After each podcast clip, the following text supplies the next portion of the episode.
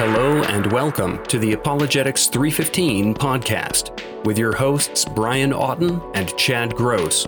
Join us for conversations and interviews on the topics of apologetics, evangelism, and the Christian worldview. I can avoid being seen if I wish, but to disappear entirely, that is a rare gift. Hello, this is Brian Auten, and welcome to the podcast. I'm joined by Chad Gross, recording from his underground apologetics lair. How are you doing this week, Chad? I'm doing really well, and I have news from the world of NAR. You do? Um, I do. You have a special word for me. Uh, I do have a special word for you. So, as you know, and listeners know, we've recorded what three episodes? No, four episodes now on uh, the New Apostolic Reformation. And my wife told me this week that she listens to our podcast, but she has not listened to those episodes because, as you can probably appreciate, it's a little difficult to revisit that stuff sometimes. And she just wasn't ready to revisit the experiences she had in those more um, independent charismatic churches. But uh, she started listening to him this week, and she listened to our first one with Holly and Doug, mm-hmm. uh, Holly Pivec and Doug Geivett and she really shocked me because apparently, I mean, I honestly don't remember this because it's been a while, but she said in the first podcast, Holly mentioned some names of people who um, you should listen for in the mm-hmm. New Apostolic Reformation movement. And I guess one of the names was um, Heidi Baker. My wife told me that Baker actually prophesied over her. And my hmm. wife said she immediately remembered. She got up, my wife got up and shared her testimony. She was like six months old in the Lord. And Heidi Baker was there as a guest speaker. And Heidi Baker called her up front and was prophesying over her. And she said that while Heidi Baker was prophesying over her, there were two ladies on both sides of her, and they were nudging her, trying to encourage her to fall as she was getting prophesied over. And my wife didn't understand what they were doing until she looked back over it. She also said that Mike Bickle of the um, International House of Prayer was at her church, and he was also there prophesying. And so I had no idea, basically, how deep my wife was into this stuff. And uh, thankfully, she had a friend who was attending seminary who gave her some good books and resources that eventually led her to see that okay there's some clear error here. And she got out of there but i just thought it was fascinating that she actually met these people and experienced this stuff firsthand. So i thought you and the listeners would find that kind of interesting. Yeah that that is interesting. That is weird.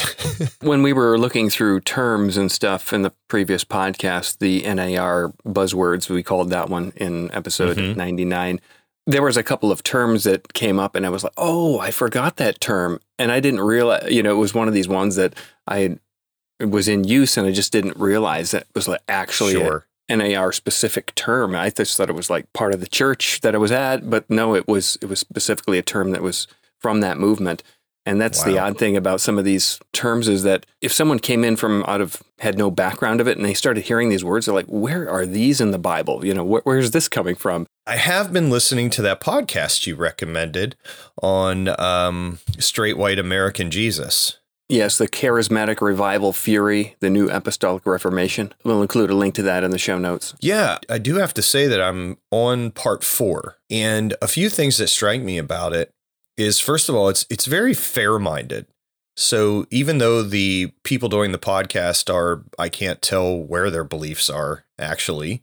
Uh, they're they're very fair to separate these new apostolic reformation people from more mainstream evangelicals. Uh, some that they name, such as you know James Dobson and Franklin Graham and people like that. So I appreciate the fact that they're going out of their way to say, look, this isn't the whole of evangelicalism. Secondly, though, I really was challenged by the idea that these NAR prophets and apostles are not just emotional, emotionally driven kind of crazy people. Uh, these people, in a lot of instances, I think there are those, but in a lot of instances, these people are very intelligent. They're very well planned. They're very calculated, and they know exactly what they're doing. And so to me, that makes it almost all the more concerning because they do have a plan. They are intelligent and they are calculated in what they're doing. And so that was a real paradigm shift for me. Yeah, I agree. There's there's emotion within the movement, and and I don't think there's anything wrong with that. But doesn't therefore mean that this is an emotional movement and is based on emotion. I think it's just based on wrong uh, understanding or wrong interpretation of, of the scriptures. I mean, at least it should be questioned. Listening to that podcast can be helpful just to see where it came from, because I think when you understand the origin of it, and how it came about, then it even helps a little bit more in just judging the teachings of the movement and maybe seeing how things can snowball. I think if you would have asked me before we started exploring the New Apostolic Reformation and interviewing Holly and Doug and reading their work and things, you know, what do you think of people like, say, a Kenneth Copeland? I would have said to you, the guy's crazy, period. He's a nut. And that would have been, but I, I think I'm learning that I'm a little naive in in saying that. There's a little bit more to it than that. Okay, well, we'll link to that podcast in the show notes, and uh, again, so people can go back and check it out if they want to. We did get an email in response to something I said on the NAR Buzzwords podcast. And as we promise, if people use a Ghostbusters quote, we guarantee to read their email on the air. It's quite lengthy, so I'm not going to quote it all, but uh, it's basically to me. He loves our podcast and he gives us a nice Ghostbusters quote.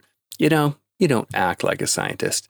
So, uh, you're more like a game show host. He just wanted to challenge my comments about where I quote mockingly say regarding the NAR buzzwords, the city of angels, there is no accident. It was called that. And a little bit of context, we were talking about territorial spirits and how one of the teachings within the New Apostolic Reformation is that you have to have apostolic strategies or maybe prophetic insights in how to bind the strong man in your city and the over different territories there are territorial spirits. These are like princes of the city or like the queen of heaven or you know they would give them different names. And i gave uh, various things that i had heard people say within the nar movement like oh well you know it's no accident that los angeles is called the city of angels. And the people within the movement would have said that to say justify part of their thinking or justifying their ideas that there are territorial spirits. So they would say, well, the city of angels is one of the things they would point to. In the email that I got, our listener gave me way more quotes than can be read through on the email, but basically about the history of Los Angeles and how it was discovered and transformed because of explorers and Christians. You know, a lot of helpful things about it, why it's called the City of Angels from a historical perspective, which I don't disagree with anything uh, within the email other than the fact that I'm not making the case that it's not really called the City of Angels for a reason. I'm just saying that NAR people will say that sort of thing to justify their teaching of mm. territorial spirits. So I think maybe that was just a misunderstanding of why I was saying that. But uh, yeah, there is a huge, rich history of why it's called the City of Angels, which our listener included a lot of good links and stuff. So I hope that yeah. clarifies. Thanks for listening. Thanks for sending that over. And uh, I'll shoot you an email during this week when I have a chance. Right. And basically, you're just trying to say, well, that's what I heard. Yeah. Speaking of podcasts, I wanted to give a plug for a podcast that I've been listening to. Doug Groothuis has got his podcast, which he's started uh, oh. uh, recording. So there's a number of episodes that have dropped already. He calls it the Truth Tribe Podcast. You can find that over at lifeaudio.com. Truth Tribe with Douglas Groothuis. I'll leave the link in the show notes for so check it out if you're looking for more good content, that's one that I would like to recommend. Excellent. So, Chad, what do we got today? What are we going to sink our teeth into today? Oh, yeah. So, I had the opportunity at a local youth group to do an atheist role play. And what I did, and it, this was at the request of the youth leader, Andy Ziegler. What I did is I came in and I presented as an atheist the three arguments that I myself find to be the strongest from the atheist perspective. Now, on the onset, I want to say that if there is a skeptic or an atheist or whatever uh, label you would like to carry listening to this, and you would say, well, you left out this argument, and that's a stronger argument. what I'm trying to say is is when I assess atheist arguments as a theist, a Christian theist, I find myself thinking that if I were an atheist, these are the arguments that I would find most convincing. And as we've said before on the podcast, Brian, different people find different arguments convincing. And so if you think I left an argument out that is more potent, it wasn't because I was trying to present any kind of weak atheism or a straw man. It was just because I can only honestly assess the arguments and present the ones I find the most powerful or the most potent. That doesn't mean everybody's going to agree with me. And I'm not trying to say, all atheists agree that these three arguments are the most potent. So I just right. want to make that clear to to kind of remove that stumbling block that could be there for somebody. So what I thought would be fun today is for me to present kind of a nutshell version of the argument, provide maybe a few examples and a syllogism, and then for you and I to just talk about what we think of the arguments. Mm-hmm. And uh, I do feel like it's important to say that a lot of times these arguments are addressed from the perspective of a generic theism. Uh, so, for example, that, you know, just a personal God exists. And it's important to know that Brian and I are advocates of addressing these arguments from a biblical Christianity perspective. And so we will be addressing them with all the tools of biblical Christianity because we believe things like does truth exist? Does God exist? Are miracles possible? Is the New Testament reliable? We believe all of those things are evidentially justifiable. And so we're going to be using all of those tools as we assess the arguments. And so that's our approach and our perspective. All right. So what I did is and, and again, I'm not going to do this just for the sake of the listener, but what I did is I presented this in a story form because I always think that arguments are can be more potent in in a uh, story format. I, I, think that's one of the reasons Jesus used parables, right? It's because they're very memorable and they relate to people. And so I really, for the first one, it was the argument of divine hiddenness. And when I presented the argument from divine hiddenness, I, I will freely give credit to uh, cosmic skeptic, aka Alex O'Connor. I I've always found his presentation of the argument to be the most emotionally challenging and intellectually as well. But I think academically, the person who presents this argument most potently would be J.L. Schellenberg in his book, The Hiddenness Argument. I kind of have a conglomeration of both of those approaches in the way that I presented the argument. And also, I, I feel like I know I'm offering a lot of caveats here, but I want to make sure that people see that I went out of my way to be to be fair and to present these arguments in a way that if an atheist were sitting in the front row of that youth group the day I presented, I wanted them to be able to walk out and say, yeah, you know, I don't agree with his conclusions, but he presented those arguments fairly. And so, but at the same time, please keep in mind that I wasn't presenting to a group of academics. I was presenting to a group of teenagers. And so I did take that into account as well. However, I will say that this group of teenagers was quite astute and engaged and intelligent. So, so the way I presented the argument is is that let us imagine that there is an atheist, and again, this comes a lot from Mr. O'Connor. There is an atheist who who is not resisting God. He sincerely wants to know that God exists. He wants to have a relationship with God. He's reading the Bible. He is fellowshipping with other Christians.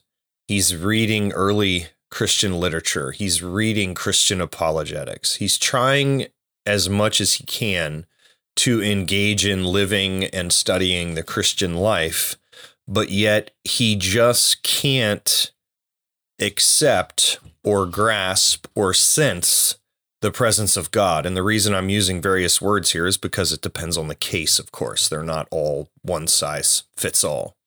And so this is what you'll often hear people calling non resistant non believer. So this is they claim that this isn't somebody who's rebelling against God, who who wants to be an atheist, who wants to remain in their sin. This is some of the thing language you'll hear. But this is somebody who actually wants to know God, but just can't find him because he appears to be hidden from them. And so the syllogism, and this is based on Schellenberg's work, but it's shortened because, again, I was trying to be succinct, but then still stay true to the argument is this premise one God's existence entails that there would never be any non resistant non believers. Premise two there are some non resistant unbelievers. Premise three therefore, God does not exist. And to be fair, you could make this that conclusion maybe a little more modest, and one could say, therefore, it is unlikely that God exists. It depends on how strong you want to make the argument. So I do want to say that just in the entrance, uh, in the interest of being fair. So Brian, what do you do? You have any thoughts, or I know the hiddenness argument has been one of interest for you. Well, first, I would just want to make sure I properly understood it. So this comes from the perspective of the atheist who believes that God does not exist, who is, from their point of view, sincerely seeking God by doing various things um, to try to mm-hmm. find Him. Um, they're mm-hmm. reading the scriptures, they're studying theology, they're looking at the arguments for the existence of God. Uh, maybe they're praying, saying prayers, or going to prayer meetings or church services, or hanging around with Christian friends, or things like that, in order to try to put themselves in the place of finding God.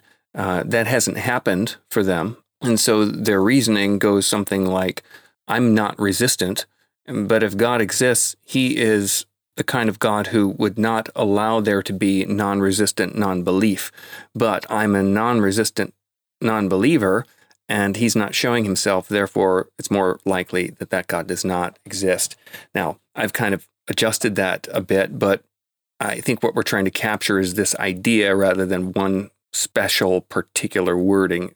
Does that capture it? No, I think that's a really fair um, assessment. The only thing I might, I don't even know if it's fair to say add, maybe clarify, mm-hmm, is to mm-hmm. say that they're they're assessing this based on what are classically known as God's attributes, right? And I probably mm-hmm. should have mentioned that. And and honestly, I think I did when I presented it. But oh, again, okay. I was trying to be succinct in the sense that they see God as all powerful, all loving, mm-hmm, mm-hmm. all knowing. And so, if God is all those things, the the you know the God of theism, then he obviously would want to have a relationship with me. He would have the ability to reveal himself to me. Mm-hmm, mm-hmm. I think that's an important caveat to kind of add on there, if you will.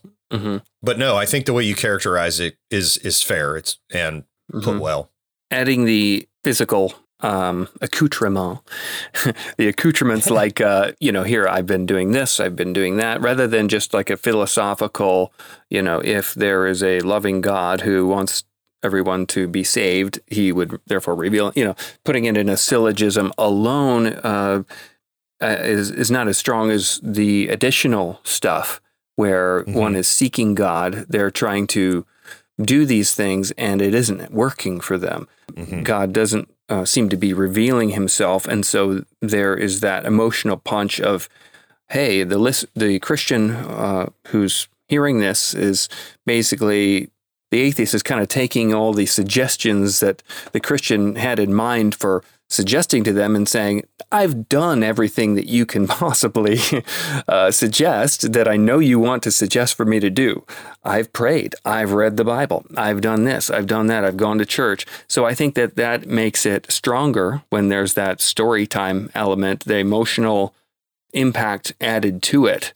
So when you get the philosophical aspect of, you know, classifying this God uh, um, who wants people to believe and it's in his power to make them believe or reveal himself and it's not happening and the person's doing the stuff on top of that i think that makes it powerful. Another thing that i think the atheist can add to it is this um, what i've heard saying well wouldn't you say god is like a loving father? And you're a loving father you have a child. Right. it's in your power as a father to reveal yourself to your child but you're not, and then your child is going to suffer an eternal torment, even though they wanted you to reveal yourself to them. So, how loving is that? That that God doesn't exist. So, I think those sort of things all like rolled together on the face of it can be pretty emotionally powerful. And if I think, you know, when you haven't heard those sort of arguments or objections before, um, it could leave you thinking, boy, that that is that is strong. You know, um, I don't know how to respond to that. You know. Yeah, well, and I think too that one of the reasons that this argument to me appears potent is because also there are times in the life of a Christian, and I know I've experienced this before, where God seems hidden or silent to me. And so to me, I also have this aspect of I can see the intellectual and emotional oomph of the argument, for lack of a better way of putting it. But at the same time, I can also sympathize with the person because I myself have experienced what Christians have classically called the silence of God, if you will. So of course then the the question comes is how do we how do we best address it, right? Uh, is this a death blow to biblical Christianity? Did you ask the students or the youth group that you were with to ask questions about it, or what did they do to sort of addressed your arguments? Yeah, they had they had Q and A time, and the one the one there was one kid in the the crowd that said he said that my expectations were wrong.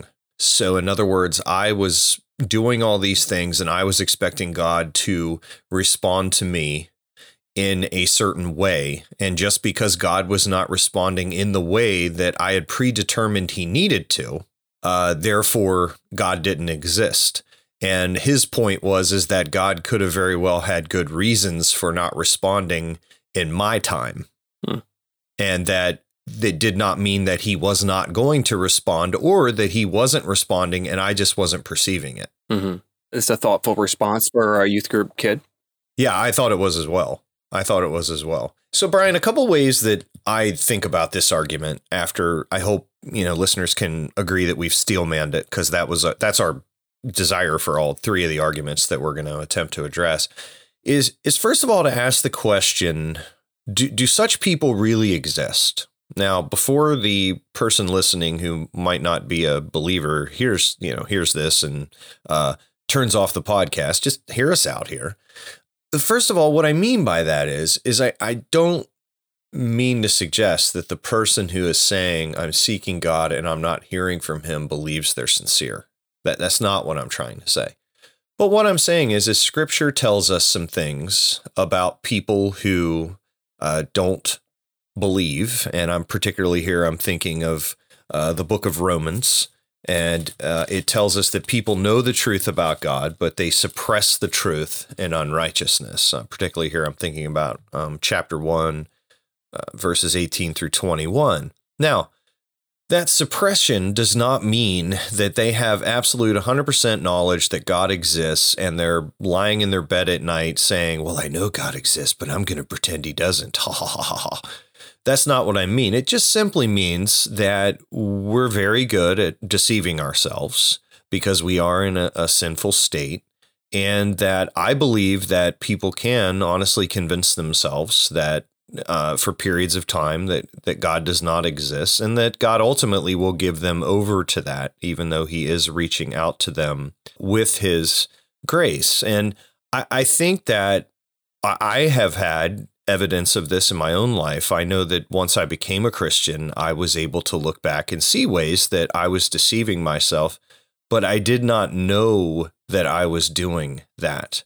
And I think a really good explanation of this, and I encourage listeners to check it out, is a recent podcast that Frank Turek did with, uh, he had Michael Jones on. It was a little bonus episode on divine hiddenness. And Jones talks about how studies have shown that we are not just reasoning machines. In other words, it's not just we put the input in and people go, oh, that's true, and they accept it. That there are a lot more factors that we're not even aware of that affect uh, what we believe and why we believe it. And so I think we should be a bit more skeptical as to whether or not such people exist, these completely open, non resistant unbelievers. And now I believe God can overcome those barriers, which is part of my res- my next part of the response. But I think that we need to be a little bit more skeptical about uh, whether or not a pure non-resistant unbeliever does indeed exist. And we talk and to Brian, I think we talked a little bit about this with Doug Groothuis in our podcast with him. When regarding the bit where you say, you know, are are they truly non-resistant? I think about myself and I'm a believer, but I am resistant. Right. And, you know what I mean? Uh, there is elements in me where and still susceptible to self-deception in certain areas. Yeah, um, I know I've I can point to in my I can look in in my past experience in my for myself and say, well, I was deceiving myself in such and such a situation, uh, and I can look back and I can see that it was because of personal motivation, what I wanted to be the case or didn't want to be the case. Mm-hmm. I know that there are areas if God pushes on me uh, um, certain areas that can be tend to be idols in my life, I will be uncomfortable with that uh, and I will more likely than not maybe be resistant to that. So when it comes to Jesus being Lord, I think that there's this aspect of, okay, he's in charge. I don't think that there's anyone who's like, sure, take it all, Lord. No resistance here. You know what I mean? Uh, That's fair. There's this thing like, yeah, I'm willing to believe, but uh, it's going to be hard letting go of certain things, you know? Mm-hmm. I have more to say, but that's those are a couple initial thoughts. Yeah, I think that definitely complements what I've shared so far. And then the second thought I had was too is that we really have to take into account here God's time. So, for example, let's take Alex O'Connor, right? The example of Alex O'Connor, because I think he lays out this argument beautifully.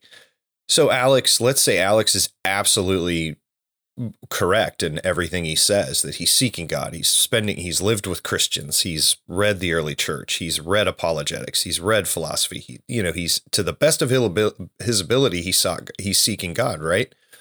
But nowhere in the Bible does it say if you seek me um, with all your heart, you'll know me within this time frame. And just for rhetorical effect, what if I said, what if I was making the case that God was hidden from me? He wasn't revealing himself to me what if I also added to that?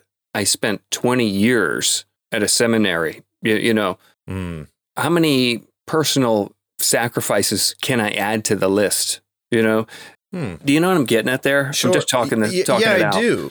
Like, no, no, no. I think what I think what you're saying is, is it's almost like you're trying to add to your ledger of how many things you've done to to seek God, but is it possible that you're adding to that in the sense that you want to add to it so you can kind of wear that those badges of look at all the things I've done? Where this sound, no? yeah, yeah, exactly. I mean, this sounds dumb and completely unrelated. But what if you said, I've run six marathons and God still hasn't revealed himself to me? Mm. You'd say, well, that's stupid. Marathon has nothing to do with it. Yeah, exactly my point. You worked really hard and maybe the thing you were doing has nothing to do with it. You know what I mean? Mm, I do. So, uh, which relates to my fourth point. Yeah. Yeah. All right. Go yeah. ahead. No, no, no. I'm just saying. No, that's that's a great point. I and and so here's what I think. I think that what what is Alex doing right now? Alex is accumulating a following. Alex is growing in influence, right? So it's possible that God is waiting to quote unquote reveal himself to Alex so that Alex's impact will even be even more potent than it would be if God revealed him to him right now. So in other words, that's just a possibility. I'm not trying to say whether it's even viable or not. My point is is that we don't know God's purposes, we don't know his time. So just because God hasn't revealed himself to someone yet doesn't mean he's not going to. hmm few things come to mind too is that this idea of um, revealing himself. One thing I would want to ask whoever the person, specific person would be, is what are you expecting? Back to what the youth group kid was saying. What are your expectations? Uh, all right, let's say you went to seminary for four years because you wanted to see if God was real, uh, or if you read all the New Testament twice over and you took classes and you learned Greek. What, what if you did all these things? What's the expectation? I, I want to know what's the expectation because, you know, I can do things as a Christian. I can study and do things. What sort of experience am I expecting to get from that? Because, you know, I could study a lot and think, well, God, why aren't you promoting me in ministry? You know what I mean? Hmm. Or why aren't you doing such and such for? It's almost like if I do this, God, if He's there, He's obligated to do something, reciprocate in some way. Like I'm going to put, I'm going to rub the the genie bottle, and it's supposed to, the genie's supposed to pop out. Or I'm I'm put the coin in, and He has to respond. He didn't respond, therefore He must not be there because that's the way it's supposed to work. So I'm wondering, what is the expectation? I mean, what experience or is the person looking for? A feeling, a, a sense of knowing, um, an appearance, a voice. You know, uh, what would satisfy that? Because it's kind of like unfalsifiable. Well, he hasn't showed himself to me yet. You know, burning bush. You know, what are we looking for? I, I guess I would want to clarify that. And I'm not. I get it that I could maybe sound a little mocking or dismissing. I'm not dismissing it. I'm just really would want to clarify that because it's not clear yet. I mean, that would really have to be clear. Like, what equation are you operating from? What would satisfy the person, you know? No, I guess. No, and that leads like perfectly seriously into the next point of kind of my response to this is because one of the things I challenge the youth group with is that a lot of times when I listen to people who present the divine hiddenness argument in the way that I've presented it, it, you're absolutely right. They present it in a way of like, God has not revealed himself to me. And the question does boil down to, well, what what do you mean by that in the sense of reveal? Do you do you mean like a voice? Do you mean um, a burning bush? Do you mean a burning in the bosom? Do you what do you mean, right? And so, but then I think to myself about someone like Jonathan McLatchie, right, who we've had on the podcast a couple times. Jonathan's says, frankly, I've never had an emotional experience with God. Never had that. He, he's never experienced God in that way. Those are his own words. But yet he believes based upon the evidence. He believes based upon the evidence and he trusts in God's existence and Christ's forgiveness based upon that, and he walks with Christ daily. And so my point is, is sometimes if you listen to these people, and I'm not saying all of them, but sometimes when you listen to some of these people that present the divine hiddenness argument, they do do it in such a way of, I've never had this emotional experience. That's what they're equating the revealing to. Mm, mhm. And I think that we need to be really careful to not be, ex- as you said, be expecting this emotional experience, especially if if there are people who think, yeah, there's really good evidence for the existence of God, but yet I've never had this emotional experience. Well, Yeah. you you may never have that emotional experience. Maybe you're not wired that way. I don't know, Mhm. but you need to act on the evidence and and not hang around and wait on this emotional experience because there's no reason to think that everybody has to have it. And I think Jonathan is a perfect example of that. hmm If I were an atheist arguing from this perspective and I was expecting uh, firsthand experience, then I, for me, I would be putting myself, I would think, in a position where I can't criticize Christians for not having evidence, external proofs, or arguments, because I'm basically saying that, yeah, all you do need is a is a firsthand experience. But Hmm. from from an atheist perspective, though, I mean, I wouldn't want to do that because I don't think you can rely on your own experience because you could say, no, you're deceived. So why put so much weight on God revealing himself in a certain way when you can point to other Christians people who are Christians who say they've had an experience and you're like, no, I don't- I don't buy it. You know, Yeah. I, I guess it just it puts too much weight on ex, on experience, which which we all know can be falsified. or or can even be deceptive. Yeah, you. I mean, I, I I've had, I've had experiences, and then uh, like in the moment, I think, wow, it's really strong, and uh, there's no doubt about it. And then later, you, you kind of go back and you second guess that. So I would maybe want to encourage the atheist seeker, saying, well, you know, maybe experience is not what you're you're looking for. in in some people who are tripping over this argument, it's important to be just to be reminded that we need to be skeptical of um, whether or not such people exist, and we need to have a little bit more respect for the fact that we're very good at uh, deceiving ourselves or resisting conclusions that we ourselves are not necessarily leaning toward. Secondly, we if you are listening and you're still seeking God, well, there's no obligation. He's under no obligation to um, reveal or show himself to you, or uh, you know, in a certain t- amount of time. And so I continue. I encourage you to continue to seek Him. And then finally, I would say that don't wait on this emotional experience, especially if you think the weight of the evidence is in uh, ways on the side of uh, biblical theism because Jesus says if you do, if you act on the words he says, this is John 7 17, the Chad paraphrase, if you act on the things that he says, you will know whether or not these things are from God.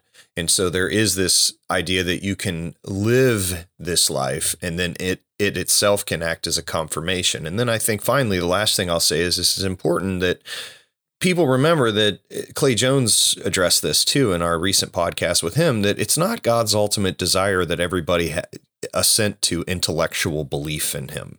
It's his desire to have relationship with us. And as William Lane Craig argues, it may just be that this is the best possible world in which people can um, find God who are seeking him and have relationship with him. But then there, if people don't want a relationship with him, they there is reason to deny and so I think those are some reasons why to think that that argument isn't as potent as it appears on the surface. Good way to sum it up. Great stuff, Chad. I think that'll wrap it up for this week's podcast. Now, we're going to continue on the two other arguments from the atheist perspective. What what are those? What we're going to what are we going to look at next week? Next week we're going to look at the problem of massive theological disagreement and just to give a little teaser, that is not just the idea that, oh, there's all these religions and we can't know which one is true. Uh, there's a lot more to it than that. I actually think that version of the argument is really weak. And then the second argument we're going to be looking at is the problem of useless suffering, or perhaps another way to say it is innocent suffering. The type of suffering that from our perspective just seems completely useless. There's there can't be a purpose for it. All right, sounds good.